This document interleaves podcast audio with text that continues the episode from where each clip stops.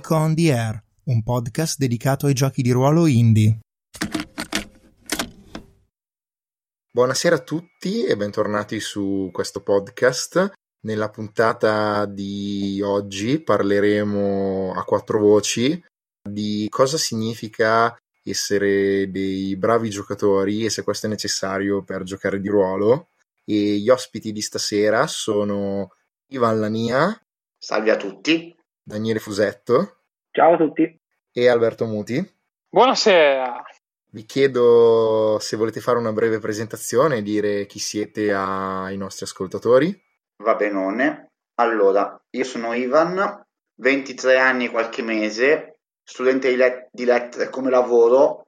Come giocatore di ruolo sono blogger sul sito web storiadiruolo.com e lavoro nel team, nel team di sviluppo giochi indie Mammut RPG. Sono qui fondamentalmente perché so fare avvocato del diavolo. Ecco perché sono qui. Perfetto, siamo tutti qui perché abbiamo una qualche qualifica. Tu, Daniele, invece?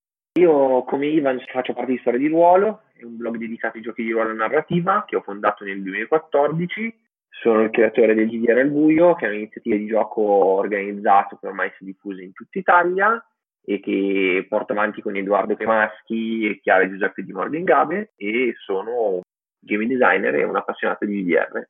Sono qui per saperne di più sulla bravura nel campo di giochi di ruolo. Tra l'altro di Daniele su questo podcast ci sono le puntate dedicate ai diari di design di Haiku Rebel Society che vi invito a recuperare se non l'avete ancora fatto. Esatto. Da ultimo, ma non per importanza, abbiamo Alberto. Ciao, io sono Alberto, di giorno faccio il ricercatore, mi occupo di controllo degli armamenti, design e armi di distruzione di massa. Di sera spesso sono impegnato a giocare di ruolo. Mi aggiro nell'ambiente dei giochi indie italiani.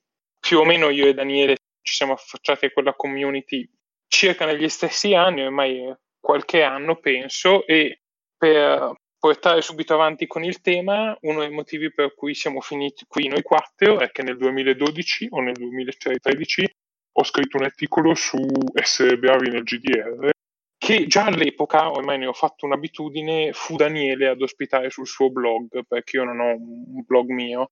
Continuando con questa tradizione di io che occupo gli spazi di Daniele e gli scuoto in casa, siamo qui sul podcast perché qualche, qualche settimana fa quell'articolo è stato ripreso e condiviso su qualche gruppo su Facebook. Ha attirato un po' di discussione, c'era chi piaceva, c'era chi non piaceva. Personalmente mi sono accorto che ovviamente sono passati alcuni anni, il mio modo di approcciarmi a certe questioni è cambiato, mi sarebbe piaciuto forse aggiornarlo parlandone con Ivan, con Daniele e con Daniele ci siamo accorti che eravamo tutti interessati alla questione e quindi questa nostra discussione è forse un po' il primo passo nella direzione per magari scrivere qualcosa a otto mani o, o comunque lasciare un altro contributo su quel dibattito. Ah, mm, una cosa che stavo dimenticando alla mia introduzione, quando bazzico in termini di giochi, ogni tanto sono anche un game designer, anche se non particolarmente in maniera interessante, e sono per qualche motivo un membro del team di Mammut RPG a cui devo ancora capire come contribuire in maniera utile. Detto questo, appunto, se Daniele non ha cose da aggiungere, visto che sono stato io all'inizio a lanciare il sasso, un sasso che è volato per qualche anno, volevo fare piccola, un piccolo intervento iniziale, avevo un paio di pensieri con cui forse aprire la, la, distru- la discussione, eh, stavo per dire aprire la distruzione e forse è un lapsus accurato.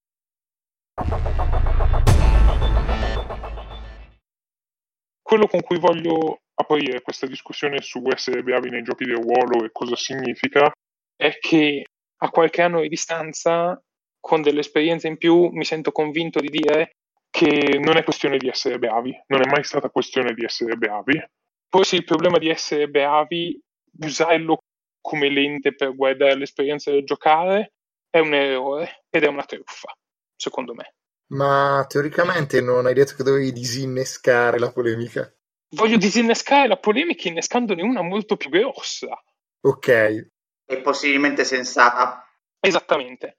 La premessa che mi sento davvero in maniera un po' meno provocatoria e un po' più seria di fare è che il mio articolo non parlava davvero dell'idea di essere bravi, ma di quello che all'epoca percepivo e percepisco ancora, per fortuna semplicemente mi capita di incontrarlo meno, perché ho cambiato giri e compagnie con un atteggiamento elitista e poco sano nel mondo dei giocatori, per cui si tendeva a romanticizzare il GDR come questa attività assolutamente unica, elitaria, intellettualmente superiore e usare questa concezione appunto molto romantica in realtà come base per tutta una serie di piccoli giochi sociali e di personalità che molto poco avevano a che fare col gioco vero a quel punto si poteva poi promuovere o bocciare e, come dice spesso Daniele, fare i sommersi o i salvati nel proprio circolino di amici su chi era bravo e chi non lo era, che secondo criteri spesso arbitrari che cambiano da, da gruppo a gruppo, da situazione a situazione, possono essere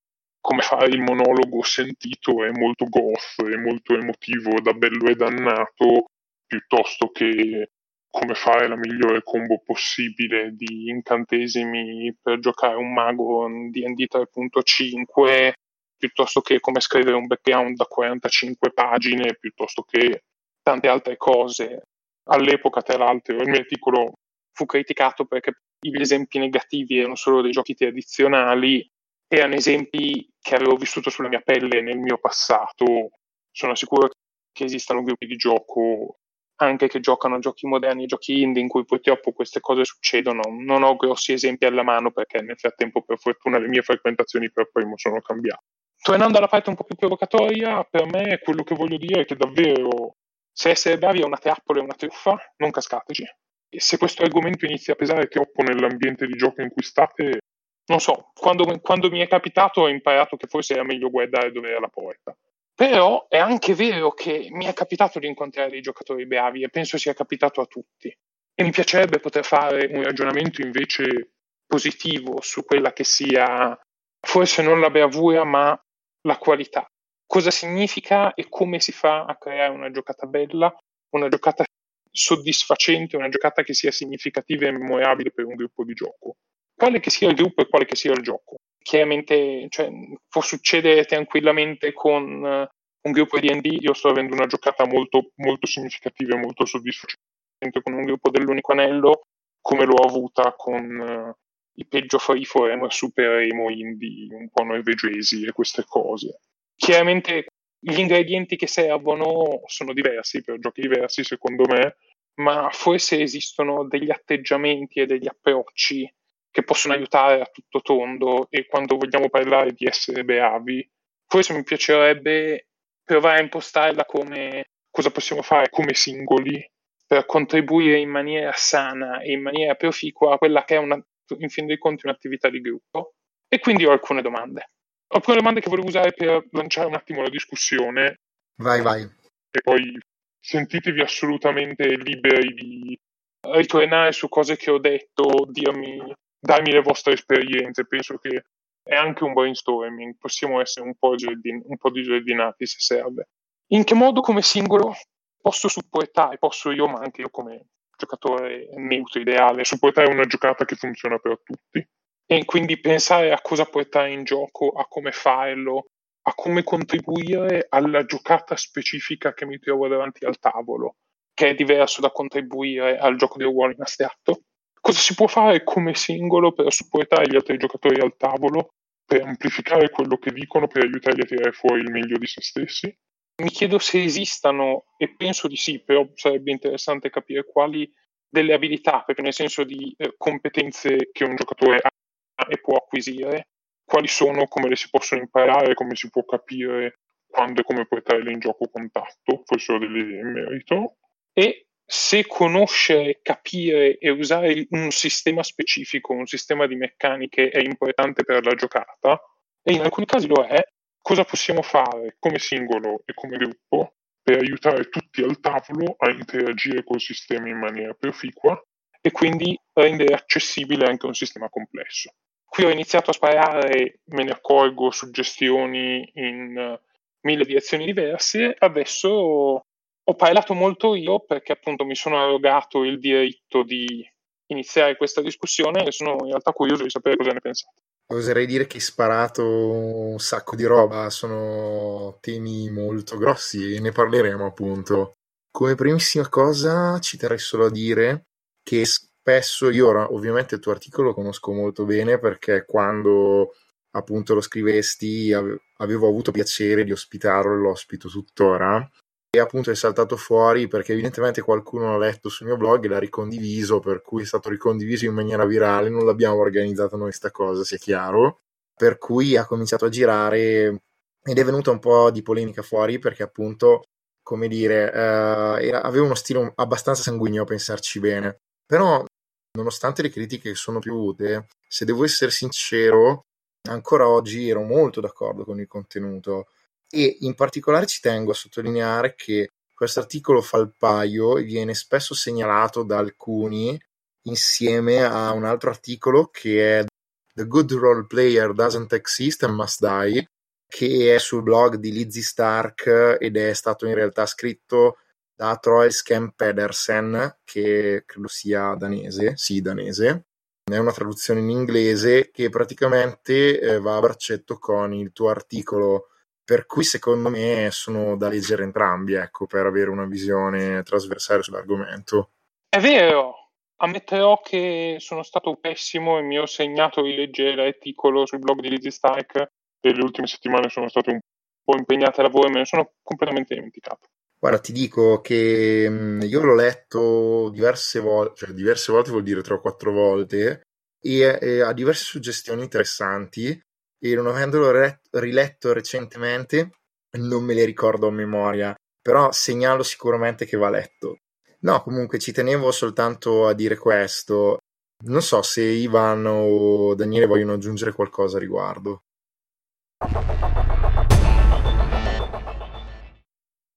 Allora, io avrei un contributo, ragazzi. Una premessa. Siccome io cerco di evitare di, di farmi mangiare il tempo dai dibattiti su, su, su Facebook sulle blog sfere, ho perso un attimo la polemica attorno all'articolo di Alberto, per cui vorrei portare un contributo da una persona che è rimasta avulsa alla polemica e fondamentalmente ha formulato una sua idea sull'argomento a partire da esperienze personali nel suo piccolo spazio, cioè nel mio caso giocare o in videochiamata con amici di penna o dal vivo con amici o parenti che ho portato di mano un po' meno frequentemente e in particolare vorrei anche portare una riflessione mia in generale su cosa voglia dire essere parte di un medium ludico o più in generale su cosa sia il gatekeeping, se non mi sbaglio il termine è quello, cercando di procedere in modo il più possibile organico. Vorrei rilacciarmi al discorso di Alberto sul fatto che essere bravo nel gioco di ruolo, nella sua esperienza, mi ha giocato come carta sociale per accogliere o escludere qualcuno nel, nel gruppo su questo problema mi ci ritrovo perché l'ho sperimentato in gruppi tradizionali sia, sia più amanti del, dei giochi indie, come l'ho visto verificarsi per quanto riguardava l'interessarsi a opere di narrativa di genere, caso un po' banale, Game of Thrones fatto sui romanzi di George Martin, piuttosto che Star Wars, come l'ho visto verificarsi ad esempio su videogiochi, su videogiochi chi, con una forte componente tecnica che si va dai giochi strategici della Paradox a Street Fighter 5 per buttarne giù una in tutti questi casi mi sembra che la polemica sull'essere bravo sia la controparte negativa di un approccio sano al fatto di introdursi in questo tipo di hobby, sia esso ludico, diffusione narrativa o altro ancora. E cioè che se interessa entrare in un hobby è necessario assimilare i minimi sindacali per poterci, per poterci muovere al suo interno, per così dire. E rispetto all'acquisire questi minimi sindacali chi è già pratico dell'ambiente e incontra un novellino che vuole introdursi può prendere due strade. Mollare il novellino a se stesso e vedere se nuota e quindi a seconda di come nuota coglierlo o meno, quindi levarsi le mani della responsabilità di introdurlo. Introdurlo con la condizionale, per cui fondamentalmente prendere sotto la tua ala e oso dire fare il levaggio del cervello di modo che approcci l'hobby come tu lo vedi e non come lo vivrebbe lui. Oppure essere un mentore nel modo migliore in cui lo si può essere, cioè riconoscere che il tuo interlocutore è curioso di qualcosa che tu già conosci, mettere a disposizione l'accesso a quello che tu consideri essere il minimo sindacale per poter approcciare, approcciare il tema, lasciare che il tuo interlocutore lo assimili per conto suo, dargli una mano nel corso d'opera se ha dei dubbi e alla fine essere un compagno di fruizione dell'hobby con cui confrontarsi.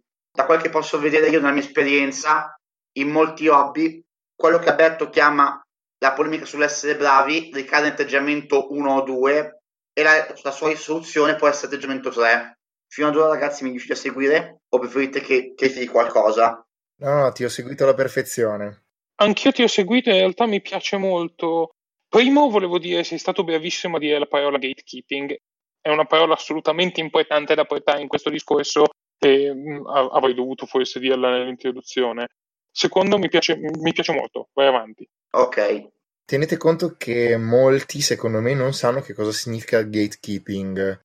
Prova a definirlo, Dani, se vuoi. Se lo fai, mi fai un piacere, visto che l'hai introdotta tu come parola. Allora, sono abbastanza sicuro che il significato di gatekeeping sia questo. L'espressione letteralmente in inglese vuol dire proteggere una porta. È fondamentalmente riferita al fatto che nel momento in cui un estraneo vuole entrare in un ambiente, mediamente un ambiente culturale composto da persone che condividono un interesse, chi è già nella cerchia può avere la tendenza, conscia o inconscia, di, es- di escludere gli esterni curiosi ponendo dei requisiti di ingresso troppo elevati. Un esempio concreto può essere ambito del videogiocatore di picchiaduro delle sale giochi anni 90, arriva il ragazzino la ragazzina nuova o nuovo che vuole imparare a giocare a Street Fighter 2, i ragazzi già asgamati che frequentano la sala giochi o lo allontanano occupandogli ad libitum il cabinato perché non vogliono persone nuove quindi persone nuove con le quali fare i turni, oppure impongono l'iniziazione da o batti uno di noi per dimostrare che sei, sei già bravo di tuo, oppure non giochi con noi, quindi vattene al diavolo. Per rifarsi mio esempio, atteggiamento 1, ostracizzarlo in partenza, atteggiamento 2, porre questo di ingresso troppo pesante, perché non, nega al principiante di tu essere un principiante, ma gli impone di omologarsi subito agli esperti. Atteggiamento salubre sarebbe, dal mio punto di vista, sarebbe, sarebbe il giocatore già pratico che si affianca al novellino e gli indicazioni passo passo senza essere né puntiglioso né un fruttoio, ma si pone nell'ottica di essere un insegnante, finché il novellino non arriva con le sue gambe a condizioni di interfacciarsi da, da pari a pari con gli esperti preesistenti. Fin qua ragazzi riuscite a seguirmi? Per me sei stato chiaro. Chiarissimo. Questo detto ragazzi, fatta la premessa generale, a me viene a dire che appunto essere un GDR alla fin fine sia uno strumento retorico per ricolorare un gatekeeping del tipo 1 o 2, cioè di tipo ostracismo o di tipo rifiuto, rifiuto della diversità di pensiero o di approccio, e che la risposta sia non guardare alle, ai novellini del tuo ambiente come una minaccia, ma guardali come un'opportunità per avere un apporto nuovo e con cui confrontarti, un'opportunità che dà a te, persona già pratica, la responsabilità di essere un insegnante. Questa è la mia idea di massima, ragazzi, per ora. Allora, devo ammettere la mia reazione emotiva a quello che tu stai dicendo, Ivan. Devi immaginare una ragazza in piena vitolmenia che urla, si stia per Gisene e te lo tira sul palco. Ok, molto contento di essere un locchettao nell'anima su queste cose. No, eh, a parte gli scherzi, mi piace molto quel discorso che hai intavolato. Mi piace molto la questione, soprattutto se ne facciamo una questione che lo è assolutamente, di introdurre nuove persone al lobby, eh, gestire un hobby con nuove persone, eh, giocare con persone che possono avere meno esperienza di noi, l'idea di essere aperti al fatto che le persone, e qui ci metto un sacco di virgolette, sbaglino, che sia che le persone giochino un turno nel nostro combattimento tattico in maniera un po' poco efficiente, che sia che le persone, che un ragazzo nuovo che sta facendo da master tenga una scena un po' lunga e insomma si infiacchisca un po', e lo dico perché appunto siamo tutti giocatori indie, conosco, conosco il nostro fetish per il framing aggressivo delle scene. Non parliamone, ti prego. Oh, io sono terribile su questa cosa, io, io faccio delle scene tremende. Cos'è il framing aggressivo? Chi lo spiega? Il framing aggressivo è una pratica di gioco e qui si torna all'idea delle esistono abilità o competenze o se vuoi tecniche del giocare di ruolo che si possono imparare e quanto sono utili e in che modo le possiamo rendere utili. Il framing aggressivo è una pratica di gioco tipica dei giochi di ruolo indipendenti, fuoriggiti, new wave, chiamateli come volete, per cui quando si imposta una scena si parte con un taglio particolarmente registico dell'arrivare subito a una scena già carica, a una scena già significativa e arrivare subito a una scena carica, a una scena significativa, non perdersi in chiacchiere, non perdersi nel descrivere il mio personaggio si, si lava i denti e si veste, e in compenso arrivare al andare avanti e portare rapidamente la scena a quello che può essere un conflitto, un climax di qualche tipo, quindi tenere, avere un occhio registrico molto aggressivo e molto, e molto forte.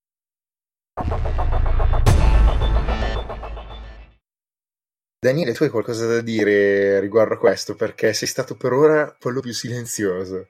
Io avevo paura di parlare dell'articolo di Alberto, molta paura perché avevo intenzione di iniziare con delle frasi molto forti, per esempio io l'intervento che, volevo, che avevo pensato per il mio blog iniziava con il titolo Io non sono un bravo giocatore, perché ci sono alcune cose del post di Alberto che non mi vanno giù, nel senso che non, non, le, non le, trovo molto funzionali nel discorso che poi alla fine termina esattamente come, come termina il suo, cioè vale a dire mettiamo subito dei punti chiari io non sono uno che ha avuto grosse esperienze di problematiche di elitismo. Ho avuto grosse problematiche sociali al tavolo quando giocavo di ruolo, soprattutto da giovane, ma non riguardo l'elitismo in sé del partecipare. Quindi ho, ho visto poche volte applicate problematiche di keeping al gioco di ruolo nei gruppi in cui ho giocato. Sono sempre stato abbastanza fortunato. Guarda, quello può essere anche che Devo ammettere, in parte quello è anche da adolescente avevo un pessimo gusto in fatto di amici.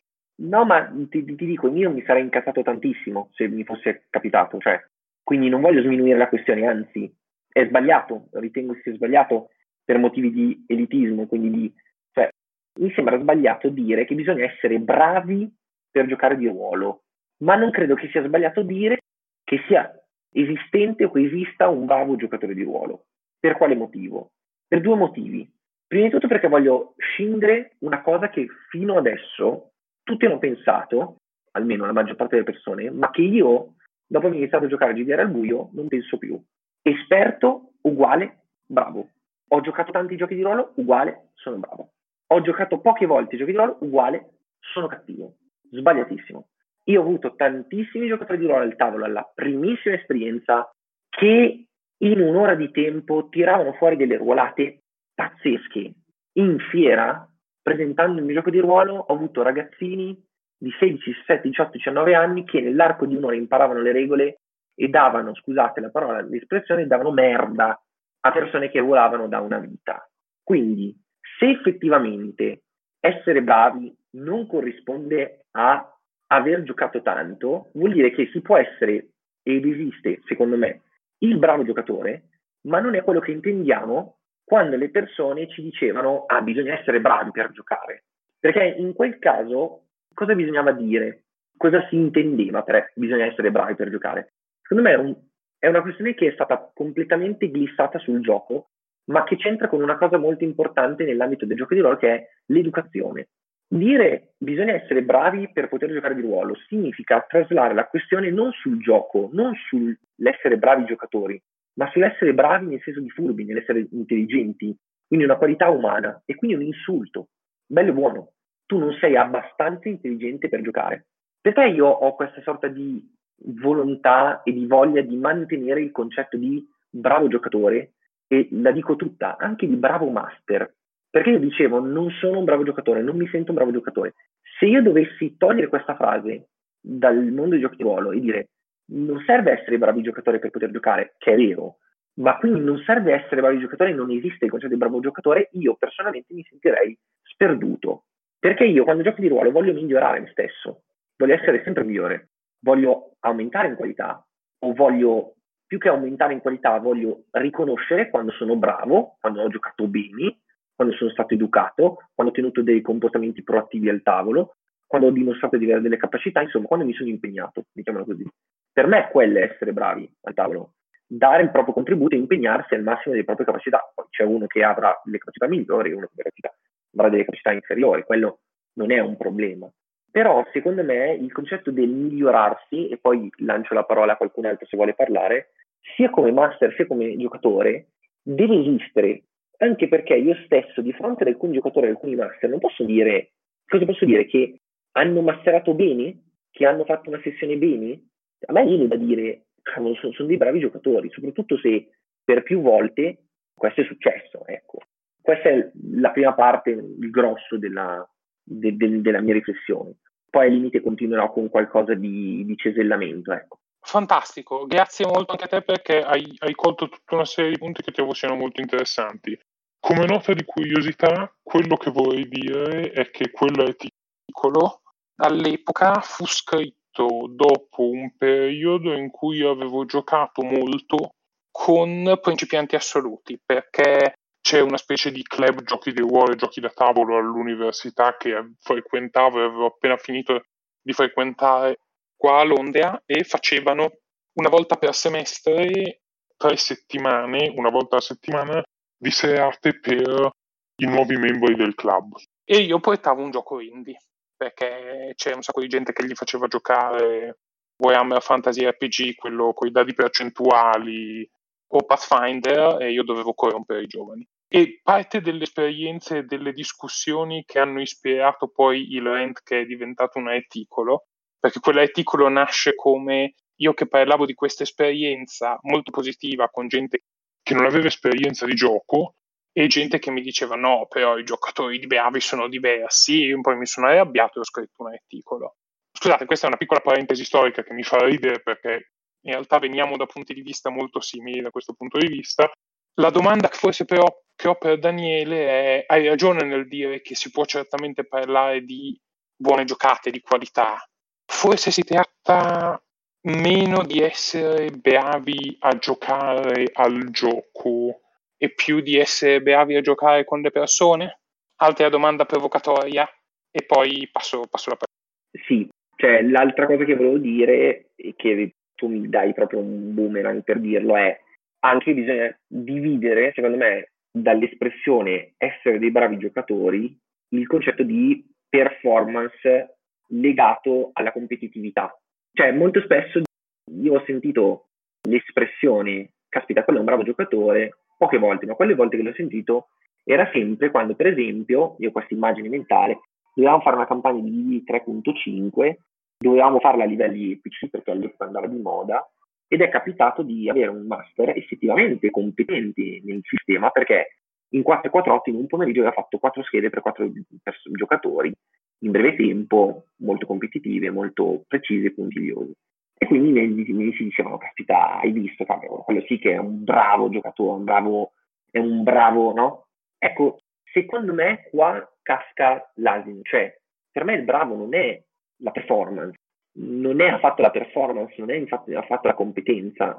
Se pensate che siano soltanto persone che hanno giocato tradizionaloni, vi posso smentire perché ultimamente ho sentito fior fior di persone che vengono dal mondo indie usare l'espressione bravo giocatore, bravo master, ah ma quel gioco non funziona se non ci sono dei bravi giocatori. E anche questo secondo me è un moto di... Insomma, cioè, non possiamo nasconderci dietro gli allori. O diciamo che davvero il bravo player non esiste, ma allora non cadiamo nella retorica del ah ma quel gioco di ruolo indie per essere giocato, di, essere giocato da persone brave, oppure ridefiniamo cosa si intendiamo per la parola bravo giocatore. Cosa intendiamo per la parola bravo giocatore? Probabilmente intendiamo una persona che si impegna, una persona che è al di fuori del sistema, quindi una persona che non ha a che vedere con il gioco che stiamo giocando in maniera diretta, la sta buttando lì, eh, o con una qualità che riguarda la miglior performance al tavolo, ma con una qualità che riguarda invece forse la miglior giocata al tavolo.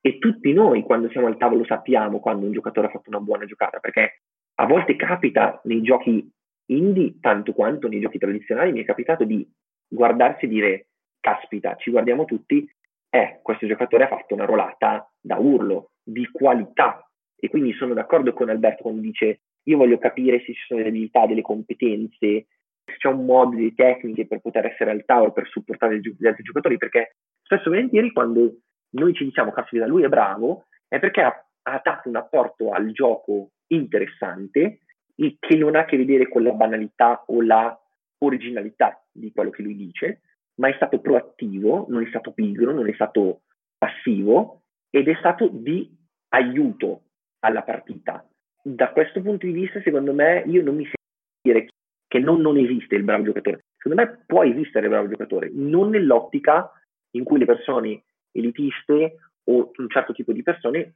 vedono questa espressione. Almeno questo è quello che io mi sento di dire dal mio punto di vista, pur rimanendo d'accordo con quello che ha detto Alberto, cioè il mio non è un, un intervento completamente in opposizione a quello che dice Alberto, è semplicemente un chiedervi, ma allora se da un lato diciamo che questo giocatore bravo o l'idea di essere bravi master, bravi giocatori non esiste, ma dall'altro poi ci troviamo sempre dietro le quinte a usare quelle espressioni e costantemente usarla, ma allora forse noi la usiamo in un modo differente rispetto al modo con cui è usato dall'elite che lo usava come, come una forma di insulto. È questo, diciamo, la domanda che io volevo porre a tutti gli altri, la domanda che io avevo, avevo in mente. Secondo me sei assolutamente sul pezzo, nel senso che obiettivamente anche la mia, quella all'inizio di non si tratta di essere bravi giocatori, è una provocazione. È chiaro che mi è capitato di dire questa è stata una giocata incredibile, è chiaro che mi è capitato di dire lui è fantastico. Ho un amico che è cresciuto a pane e show di Josh, di Joss Whedon e lo metti a fare, lui poi fa sempre la master, ma lo metti a fare da giocatore in una giocata di Monster Hearts ed è perfetto perché ti tira fuori dei dialoghi che sembrano usciti da, da un episodio di Buffy, ma proprio perfetti, tempistiche, tempi comici, è fantastico. Oh, succede. Forse sono d'accordo con te quando dici dobbiamo allora capire di cosa stiamo parlando e per me si tratta forse appunto meno di bravo giocatore come figura mitica e più come di bravo giocare.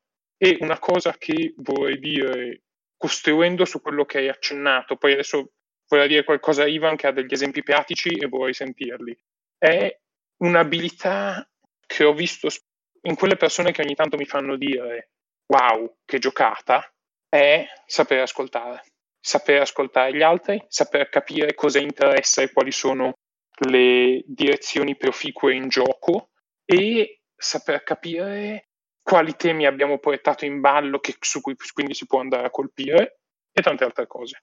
Ivan.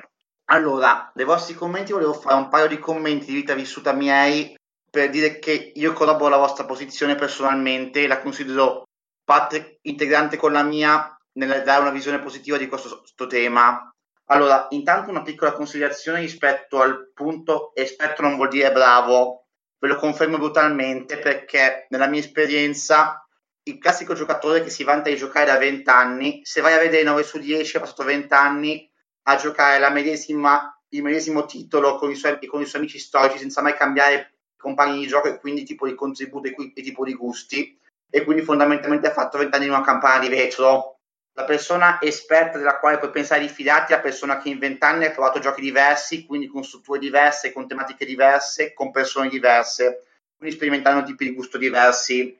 Questo per dire che alta mitizzazione che fa, si fa con la retorica del giocatore di ruolo, il vero esperto è una persona con una conoscenza a, a, a vasta e variegata, esattamente come di, es- di essere una persona che legge Considereresti un lettore di fantascienza esperto, scafato, qualcuno che ha passato vent'anni a leggere e leggere Asimov e basta?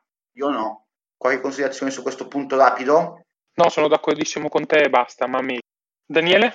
Sì, su questo punto, sulla, sull'expertise, eh, sul medium, sul fatto di, di dire sono esperto perché ho giocato per tot anni, sono esperto per aver giocato tot mesi, sono esperto per aver giocato tot giochi, in realtà la cosa che mi, mi sento di dire è che molto spesso, al di là del fatto di, eh, di aver letto tanto, di aver fruito variegato, è anche quanto metti di quello che hai letto. Cioè, Giusto. Io credo che una persona che ha giocato, cioè io ho conosciuto persone esperte di gioco di ruolo che hanno giocato magari solo Dungeons and Dragons, ma sono esperte perché non si fermano ad aver letto quel gioco e a pensarlo come una somma delle loro conoscenze tale per cui gli dà diritto di. Ma perché, come diceva Alberto, sono persone che comunque, pur avendo giocato quel gioco lì, ascoltano e leggono.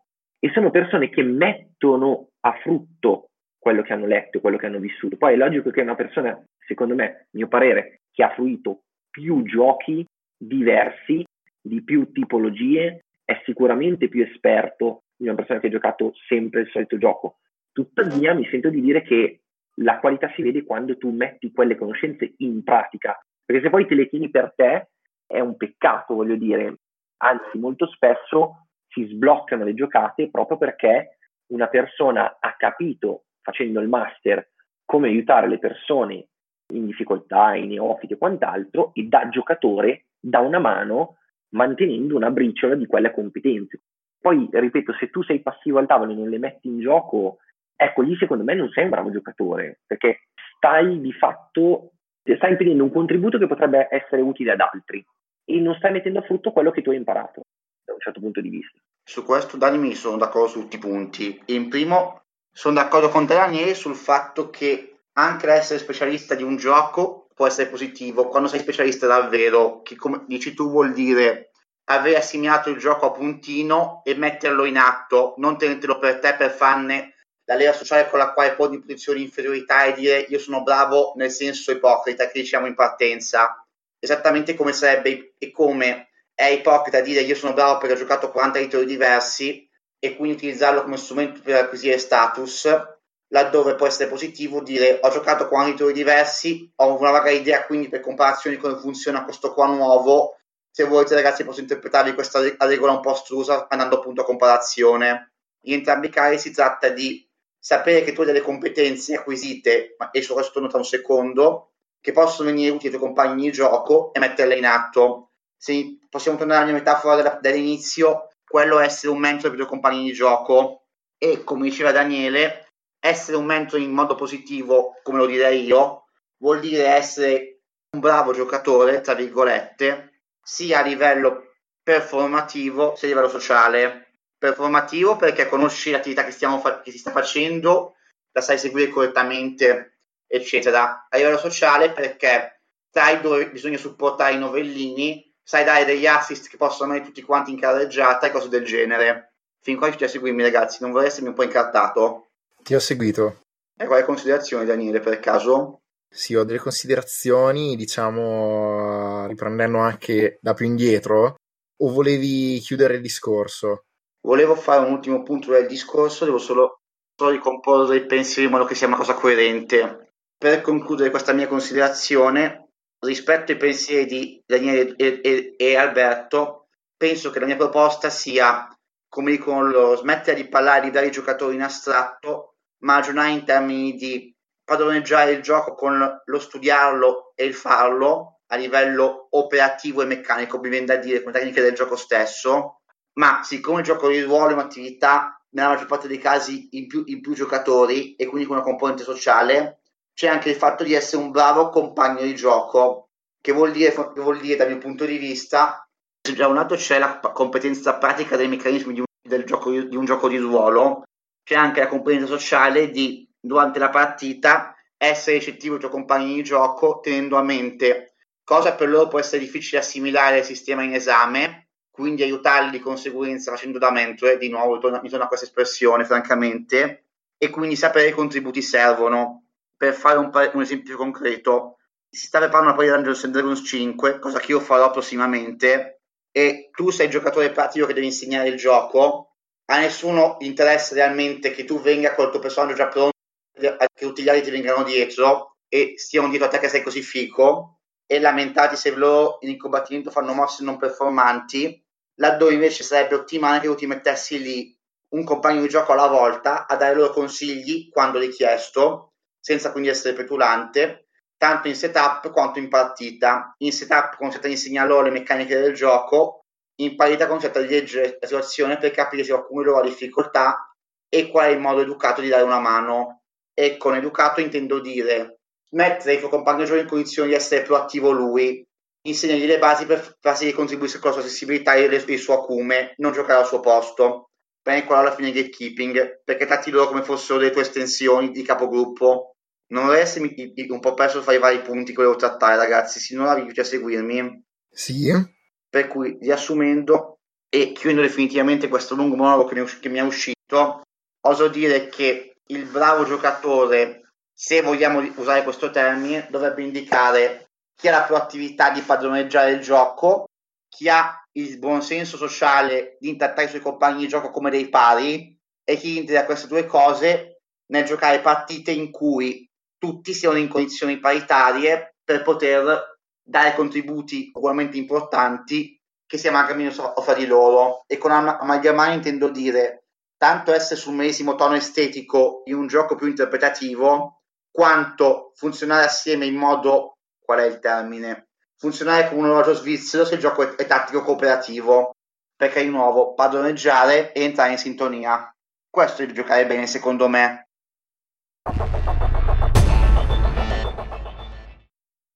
Ok, ovviamente anch'io ho dei pensieri su questa cosa. In particolare credo di dover dire due cose.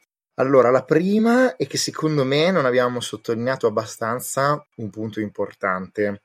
Cioè, abbiamo giustamente detto che mh, piuttosto di parlare in termini vaghi, di mitizzare questa figura del bravo giocatore o del bravo master, che poi in realtà sono la stessa figura, mi prometto di dire perché anche il master è un giocatore, bisognerebbe andare a calare concretamente. E allora io farei un passo in più.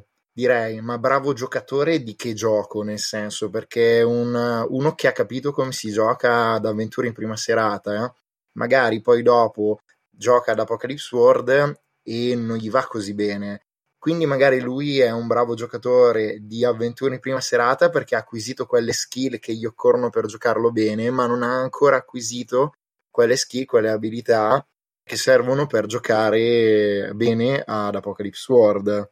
Avete qualcosa da dire riguardo a questo punto? Sì, secondo me, poi lascio la parola a Ivan, ci sono due livelli da distinguere. Uno è quello che hai detto tu, cioè il bravo giocatore dipende dal sistema, quindi un bravo giocatore di un gioco. E l'altro, su un altro livello, ci sono delle competenze, delle capacità o delle metodologie di gioco che possono renderti bravo o un buon giocatore in senso generale e quelle in senso generale secondo me non riguardando il sistema sono per lo più eh, diciamo delle best practices mettiamola così delle pratiche le tocco nel secondo le tratti nel secondo punto. le tratto nel secondo punto. Benissimo. Perché secondo me su quel punto io non sono così d'accordo. Cioè stiamo facendo confusione tra cosa vuol dire essere una brava persona ed essere un bravo giocatore.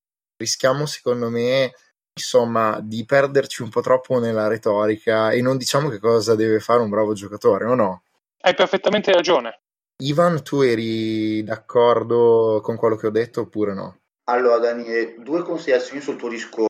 Sul un punto primo, vorrei contestarti la tua provocazione del i giocatori master sono la stessa cosa, perché è vero che anche i master sono giocatori nei rispettivi giochi, ma comunque quel singolo gioco ha ruoli di giocatore contrapposti in qualche misura, per cui trovo vero che le, le competenze per giocare in un ruolo non siano le medesime che servono per l'altro, non necessariamente quantomeno. Sono d'accordo con te, ma allora anche il GM di Vampiri non fa la stessa cosa che fa il GM di DD, che non fa la stessa cosa. Esattamente, perché esattamente come le competenze vanno a gioco a gioco, così analogamente, analogamente ogni gioco può richiedere competenze diverse a seconda del ruolo in cui giochi.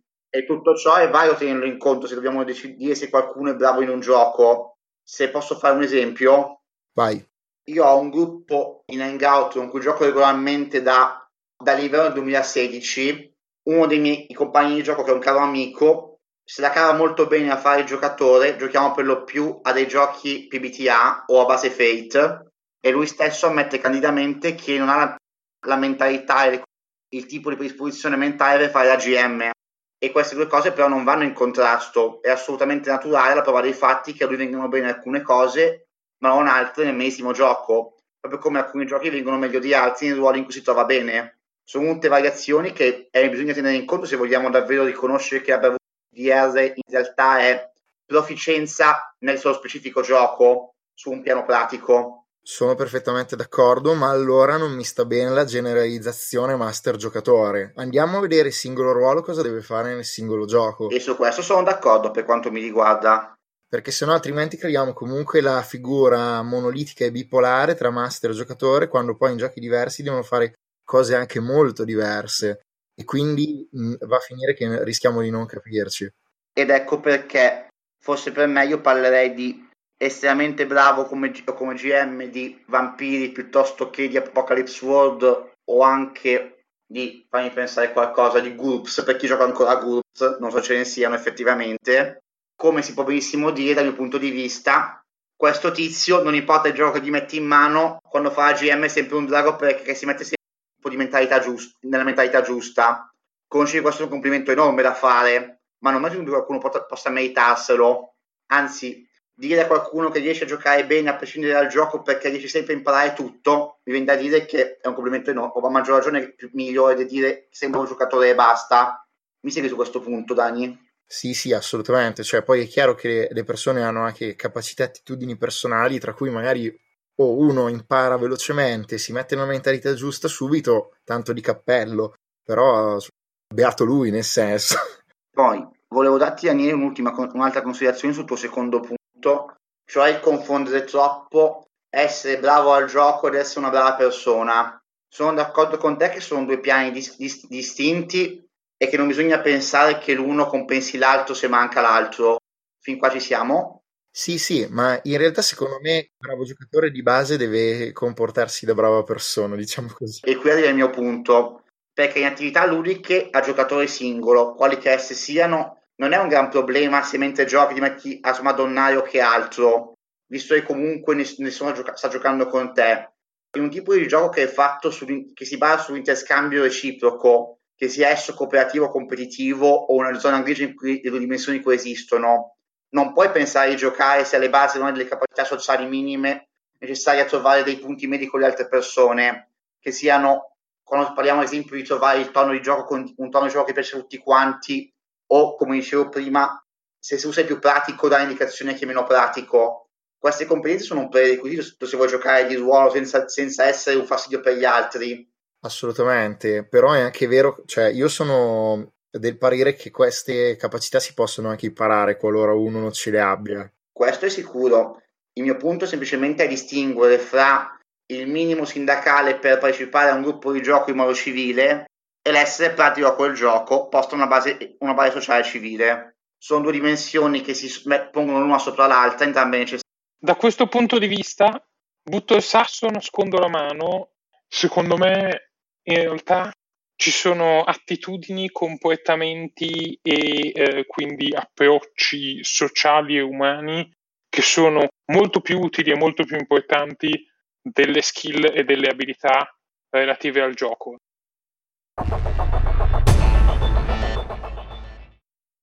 Daniele, tu volevi dire un'altra cosa? Sì, ehm, voglio dire una cosa che secondo me è importante e che tra l'altro è anche la, diciamo, la parte polemica del mio intervento, eh, non nei vostri confronti ovviamente.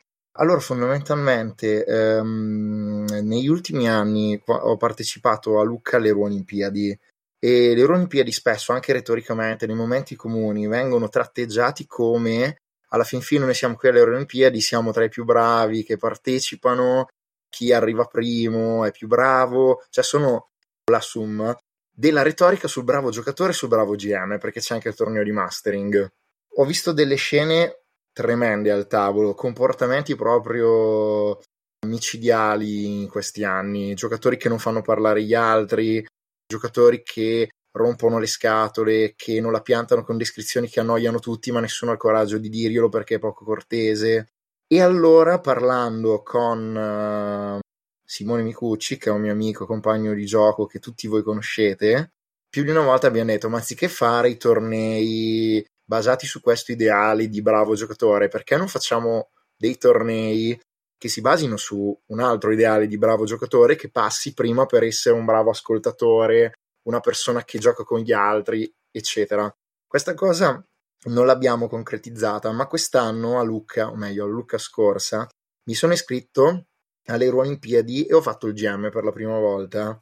Fare il GM ti dà la possibilità di fissare i criteri di valutazione per la tua partita e allora lì non mi sono trattenuto. E quando voi mi avete detto che volete fare un episodio su questa roba, io sono andato a ripescare i criteri che avevo messo perché secondo me sono la roba che serve per essere la base del bravo giocatore, quello che prima dicevo essere una brava persona che gioca di ruolo. Questi erano criteri di valutazione. Sono tre. Il giocatore si è sforzato di capire le regole e di usarle al meglio, è stato di supporto agli altri giocatori più in difficoltà la seconda invece dice: Il giocatore si è sforzato di essere attivo, fornendo idee sue e costruendo sulle idee altrui, è stato apprezzato al tavolo per quello che ha introdotto in gioco, la proverbiale fan meglio, cioè quando gli altri sono entusiasti delle tue idee ritengono che quella sia una buona ruolata, tra virgolette. Il terzo invece era il giocatore è stato una persona piacevole con cui giocare, è stato generalmente parlando una persona simpatica e gradevole, ha lasciato agli altri i loro spazi, incentivandoli a partecipare anziché prevaricarli, è una persona con la quale sarebbe bello giocare ancora? Questi erano i criteri di valutazione della mia partita, che era una partita di arcipelago che ho portato alle Olimpiadi. Non so se volete dire qualcosa su questo. Voglio dire che mi piacciono tantissimo. Sì, concordo. Io avevo fatto una, una lista di cose che potevano essere comportamenti, atteggiamenti, attitudini, mettetela come volete, che possono essere utili al tavolo e le hai beccate praticamente tutte, cioè io senza saperlo ho scritto delle cose molto simili alle tue, cioè la proattività, l'essere ascoltatori, l'essere di supporto, l'essere interessanti, lasciare gli spazi, quindi dal mio punto di vista hai colpito proprio nel segno, personalmente. Io vorrei aggiungere, Daniele, che, no, anzi, parlo direttamente. Ti dico solo che quando hai elencato i tuoi tre punti, il mio pensiero è stato esattamente quello che io, che io mi pongo sempre come obiettivo personale quando gioco con altre persone, perché il tipo vorrei essere un compagno di gioco. Mi viene a dire che dei criteri che ti fanno dire io vorrei essere così come quando sono un compagno di gioco sono criteri funzionanti perché ti smuovono la coscienza. E se parliamo di capacità sociali, smuovere la coscienza è quello che bisogna ammirare. E tu, Alberto, hai qualcosa da dire? Volevo, volevo solo apprezzare. Non ho troppo da dire perché sono, alcune di queste cose sono un po' emerse durante la giocata, ma le hai messe giù in maniera molto succinta e è molto utile. Tra l'altro, con questi hai dato le risposte, penso, a quasi tutte le mie domande dell'inizio. E in effetti quando l'hai fatte ho detto, ah cavolo, allora poi dopo lo devo dire. Hai reso sotto i baffi.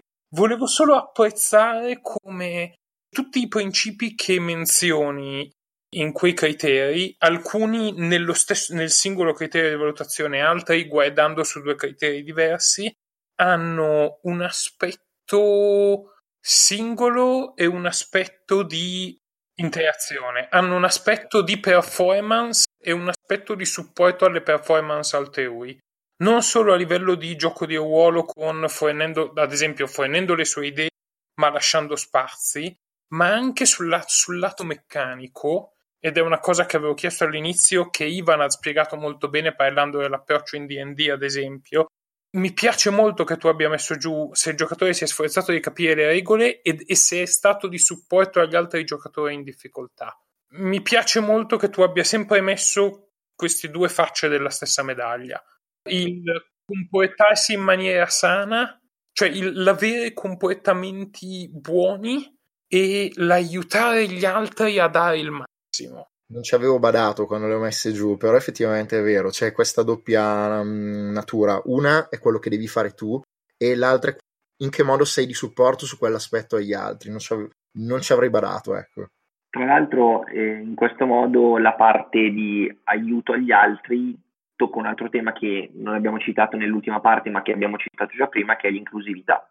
Cioè, nell'essere di supporto agli altri giocatori più in difficoltà, praticamente tu di base stai anche includendoli all'interno della giocata, anziché escluderli perché vuoi assolutamente avere ragione. Sì, sì, assolutamente. Ovviamente l'inclusività per il discorso che abbiamo fatto fin dall'inizio, io la vedo come il contrario di gatekeeping in questo contesto. Intanto, kudos al tuo contrapporre gatekeeping e accessibilità perché mi pare una, rispo- una pass constituence eccellente al quale non ci siamo opposti, punto primo.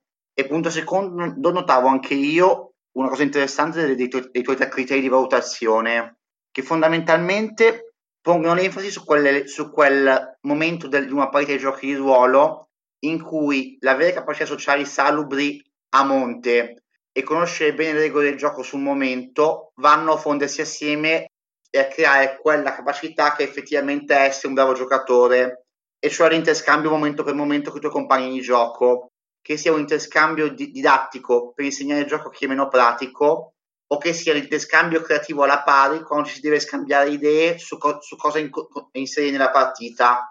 Secondo me quello è il tipo di momento nel corso di una partita in cui si vede, in cui ti puoi rendere conto se sei bravo, detto tra virgolette, perché è quello in cui le tue capacità pregresse devono essere attuate e non attuate nel vuoto, come in, un, come in un gioco single player, ma nell'interscambio con i tuoi compagni di gioco, il che lo rende la catena attorno a sole. Ci tengo comunque a sottolineare che eh, questi tre criteri di valutazione li ho scritti io, li ho portati io alle Olimpiadi, ma in realtà sono veramente frutto del ragionamento intersecato mio e di Simone, al punto che cioè, non saprei più dire di chi è la paternità di questa roba. Ne abbiamo parlato un sacco di volte e semplicemente c'è stata l'occasione di portarli alle Olimpiadi e l'ho fatto. Però non è roba tutta mia, ecco.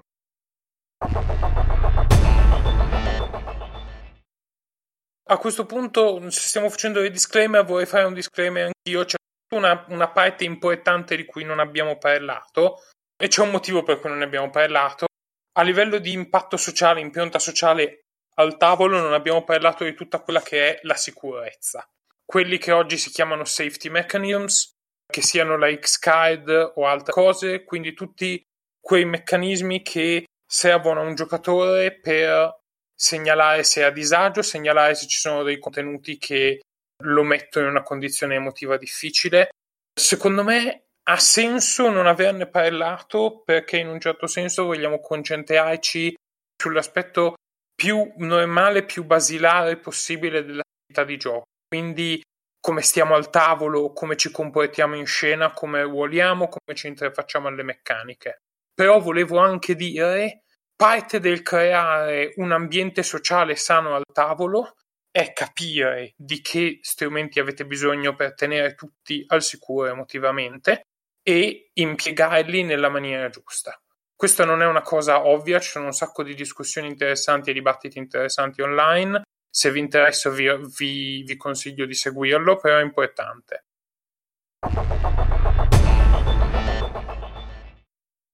Più o meno siamo alla fine del tempo che ci eravamo dati per questa chiacchierata.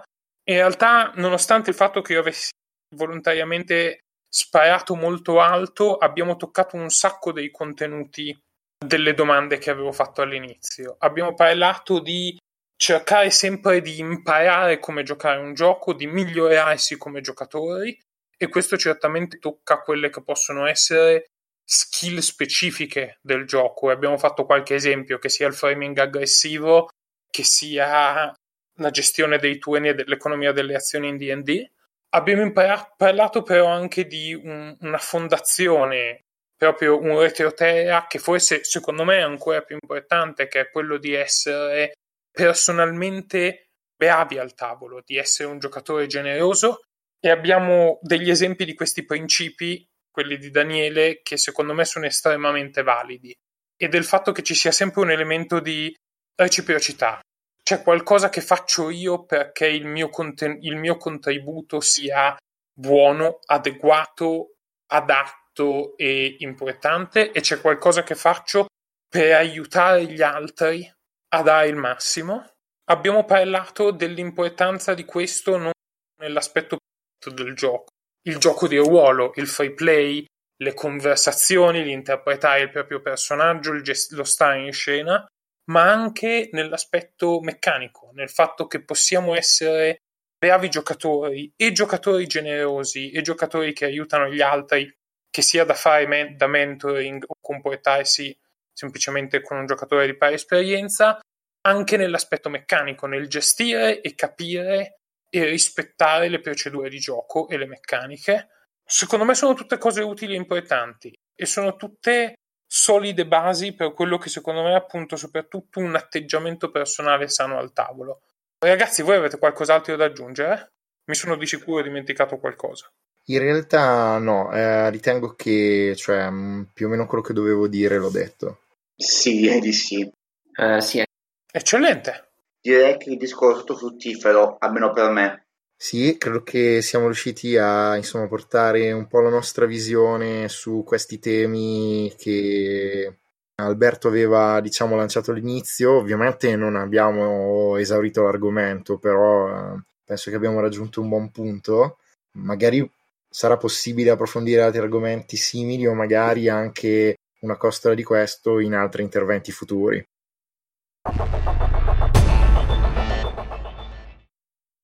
Dove vi possono trovare i nostri ascoltatori se volessero contattarvi? Allora, io sono dei per email personale che è I-L-A-N-I-A 95 chiocciola gmail.com Ti riempiranno di spam bot, lo sai, vero? Ah, men, tranquillo, non preoccupati Daniele per quello, li ripulirò io. Poi stavo per aggiungere, mi trovate su Facebook come Ivan Lania, anche se cerco di utilizzarlo poco per non farmi sommergere nei mail di, di litigi vari eventuali. Per leggere quello che scrivo cercatemi su storiediruolo.com e per vedere quello cui lavoro guarda sia su Storia di Ruolo sia su mammutrpg.eu. Tu Daniele invece dove ti possono trovare? Allora, mi potete trovare storiadiruolo.com è il mio blog barra sito, trovate anche la pagina Facebook, potete contattarmi lì, altrimenti potete anche mandarmi un messaggio su Facebook, non è un problema. E prossimamente spero anche di aprire un, un, un altro sito, un'altra piattaforma di consulenze di storytelling e di game design che si chiamerà Storytelling Mercenario e quindi anche lì avrò una pagina Facebook e un sito. Perfetto. E Alberto invece tu? Uh, mi lascio un po' in imbarazzo con dove, dove, contattarmi perché la verità è che per tutto quello che è a gioco e ludico um, il, modo, il posto migliore per contattarmi è Google Plus però insomma da poi le chiude. Penso che prima o poi mi farò un Twitter dedicato agli aspetti più nerd. Sono abbastanza attivo su Facebook ma è raro che aggiunga nuovi amici e mi si trova in certe community. Di sicuro la verità è che giorno per giorno non è che faccio tutte queste cose interessanti. Se, se succede qualcosa di interessante, tendenzialmente è con Daniele e, e con altri, e potete scoprirlo o dal gruppo del blog di Geek on, di Geek on the Wall o da Mammut RPG. Sono sicuro che mi troverete a quel modo se serve.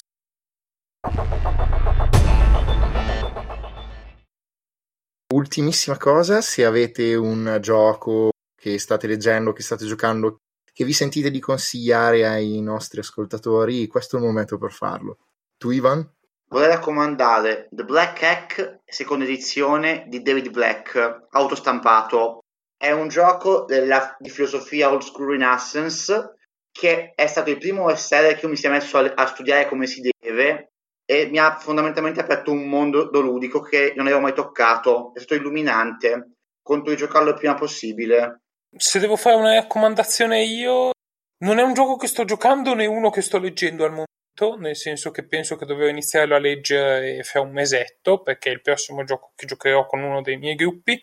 Ed è. Mm, onestamente non sto nella pelle, ne ho già parlato in passato. È un gioco indie che non è nulla di particolarmente raro, oscuro e introvabile si tratta di Masks A New Generation di Brendan Conway, edito in inglese da Magpie Games. Non si sa ancora molto di una possibile edizione italiana. È un Power by the Apocalypse a tema teen drama supereroistico che coglie in maniera assolutamente perfetta sia l'aspetto teen drama sia l'aspetto supereroistico. E secondo me è uno dei PBTA più belli che ci sono in giro. Tu invece, Daniele? Allora, io dovrei citare due giochi, spero non, non, mi uccidiate. Il primo è che sono riuscito a mettere delle mani su delle copie inglesi della Burning Wheel, la sto leggendo ed effettivamente sono illuminanti, per quanto io preferisca la versione del regolamento uscita con Mauser. Il secondo gioco che voglio consigliare, che è una scoperta che sto leggendo e mi sembra caruccio, è Always Never Now di eh, Will Indermark, ed è una, un, una hackboard, eh, un Lady Blackboard ambientato in un mondo cyberpunk praticamente. Per il momento sembra una lettura affascinante, molto interessante e spero di, di portarla a termine. Ci sarebbe un terzo gioco che vorrei annunciare, ma non posso perché lo porterò prossimamente a un GDR al buio e non posso quindi spoilerarlo. Ok, perfetto.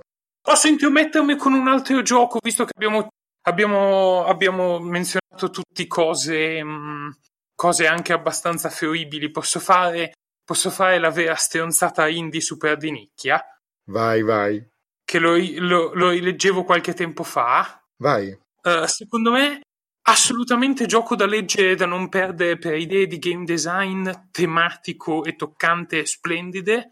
A Place to Fuck Each Other di Every Older ok, l'autrice di Monster Arts uh, o di Cuore di Mostri che si, voglia. Ok, a questo punto Ivan, tu ti hanno detto due giochi, lo devi dire anche tu, dopo toccherà anche a me dire due giochi.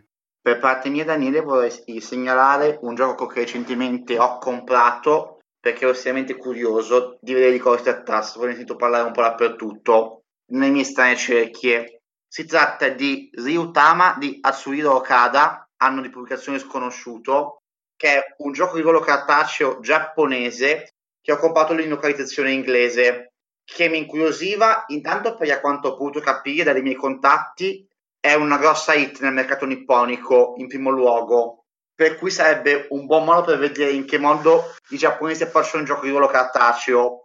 Ho visto approcci americani, ho visto approcci nord-europei, approcci mediterranei. Vediamo gli asiatici adesso. E in secondo luogo mi incuriosiva parecchio perché a quanto ho capito è un gioco in cui si fanno i, PN, i classici PNG di un JRPG per console che vanno all'avventura per con- uno spirito drago che gli fa da capoparti e il principio più è promettente per cui vediamo un po' meccanicamente com'è. E questa è la mia proposta Invece io vi consiglierò, vi consiglierò allora eh, di giochi nuovi ehm, Prism di Whitney Delaglio che è un gioco che parla di relazioni romantiche in questo mondo acquatico l'ho appena sfogliato, è uscito alla fine del 2018 e ve lo consiglio, sembra veramente molto carino.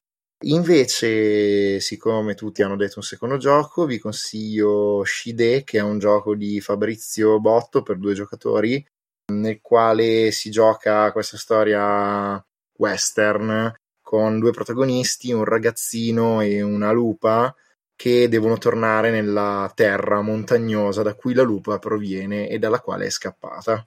E questo è quanto.